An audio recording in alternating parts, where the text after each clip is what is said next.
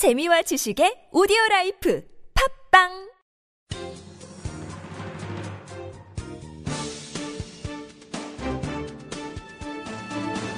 일간 사설 3월 21일 토요일 한국경제 사설.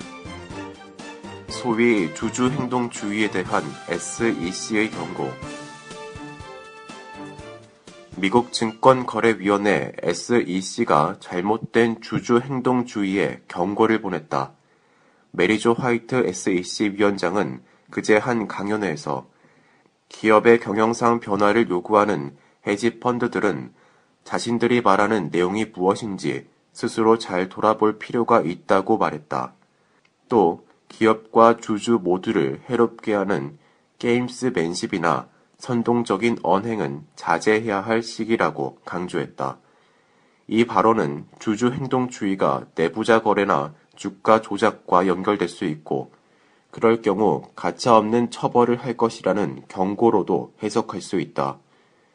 주주 행동 주의는 1943년 미국 SEC가 일반 주주들이 회사를 상대로 주주 제한을 할 수 있도록 규정을 개정한 뒤 시작됐다. 1980년대 이후엔 공적 연기금, 해지펀드 등이 주주 행동 주의를 내세우며 회사를 압박하는 일이 잦아졌다. 미국의 행동주의 투자 펀드 총 운용 자산은 지난해에 비해 30% 성장한 1200억 달러에 달할 정도다. 국내에서도 2000년 이후 주주 행동주의가 소액 주주 운동과 함께 상장사 대주주와 경영진을 압박하는 수단으로 활용돼 왔다. 동시에 대주주의 권리를 제한하는 정부 규제는 계속 늘었다. 최대 주주 의결권 3% 제한, 연봉 5억 원 이상자 상여금 상세 공개 등은 외국에서 찾기 힘든 규제들이다. 그러나 주주 행동주의는 이미 부작용이 커지고 있다. 국내 저명 경영학자들까지 가세한 소위 주주 운동이 결국 해외 투기 자본과 연대하면서 경영권을 위협하는 등의 시비를 불러일으킨 사례도 있다. 주주 행동주의가 현실에서는 투기꾼들의 도리가 돼가고 있는 것이다.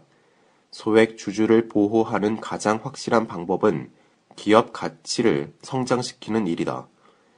주주 행동주의가 잘못되면 시장도 경제도 다 망치게 된다. 마침 상장사 주총이 마무리돼 간다.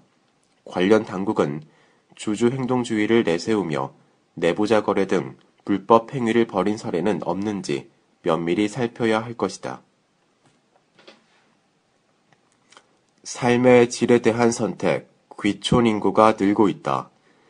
귀농 귀촌 인구가 지난해 44,586가구에 달해 사상 최대치를 갈아치웠다고 한다.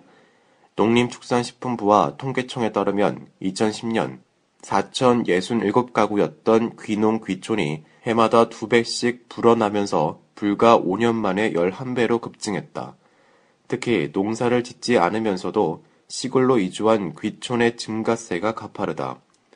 직접 농사를 짓는 귀농은 전년보다 2% 느는데 그친 반면 귀촌은 55.5%나 급증한 33,442가구에 달했다. 6만 명이 넘는 도시민이 귀촌을 선택한 것은 여러모로 주목할 만하다.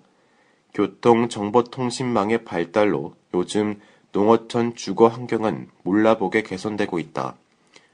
웬만한 읍 면이면 도시 못지않은 문화, 체육시설도 갖춰져 있다. 정부의 귀농 귀촌 종합센터나 각 지자체가 체계적인 정보를 제공한다. 하지만 귀촌은 이런 인프라만으로 쉽게 결심하는 게 아니다. 오히려 삶의 질에 대한 진지한 고민 끝에 과감하게 전원 생활을 선택한 결과로 봐야 할 것이다. 그렇기에 2, 3년 내 도시로 되돌아가는 비율은 1.9%에 불과할 정도다. 귀농 귀촌 붐은 농어촌 풍경도 크게 바꿔놓고 있다. 귀농 귀촌인의 70%가 50대 이하 청장년층이다. 경영 IT 등을 경험한 이들이 농업의 6차 산업화에 기여하고 지역 리더로서 활력을 불어넣고 있다. 실제로 귀촌 가구가 많이 정착한 전북 고창과 완주의 경우 줄기만 하던 인구가 최근 4년 새 10%가량 늘었다. 떠나기만 하던 농어촌이 이젠 돌아가는 농어촌으로 탈바꿈하고 있다. 미일 밀월 관계 가볍게 볼 일 아니다. 아베 신조 일본 총리가 내달 미국 방문 때 미국 상하원 합동연설을 할 것이라고 한다. 지금까지 미 의회 상하원 합동연설을 한 일본 총리는 한 명도 없었다. 고이즈미 전 총리가 2006년 시도했지만 야스쿠니 신사 참배 문제로 결국 무산됐다. 아베 총리의 미 의회 합동연설은 그런 점에서 의미하는 바가 적지 않다. 무엇보다 미국, 일본 간 신미럴 관계가 시작됐다고 보는 시각이 많다. 아베 등장 뒤 더욱 가까워진 양국이 환태평양 경제 동반자 협정에 동참한 데 이어 중국 주도의 아시아 인프라 투자 은행에도 공동 보조를 맞추면서 더욱 긴밀해졌고 이것이 아베의 합동 연설로까지 이어졌다는 분석이다. 특히 이런 일련의 움직임은 급부상하는 중국을 공동으로 견제한다는 점에서도 이해가 맞아 떨어진다. 문제는 한국이다. 대일 관계는 전혀 개선될 조짐이 없고 사드 국내 배치와 AIIB 가입 여부를 둘러싸고 미중 양국 사이에서 갈팡질팡하고 있다.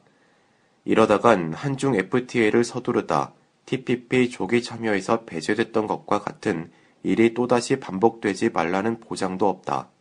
자칫 미, 일, 중 세 나라 사이에서 한국만 길을 잃고 붕 떠버리는 상황이 올 수도 있다. 특히 과거사에 대한 국제사회의 인식은 우리의 그것과는 사뭇 괴리가 있다는 점이 최근 종종 감지된다. 웬디 셔먼 미 국무부 차관의 과거사 발언이 대표적이다. 한국이 일본 과거사에 지나치게 집착해 한일 관계 개선이 안 된다고 생각하는 냉소적인 시각도 없지 않다는 얘기다. 우리가 동의하든 않든 이는 엄연한 현실이다. 만약 아베 총리의 미 의회 연설을 계기로 미국이 역사 인식에서 일본과 큰 틀에서 타협하기로 한다면 한국 정부의 운심 폭은 더욱 좁아질 것이다. 미일 신미럴 관계 시대를 맞아 우리 정부의 외교 전략에도 실용적 변화가 필요하다.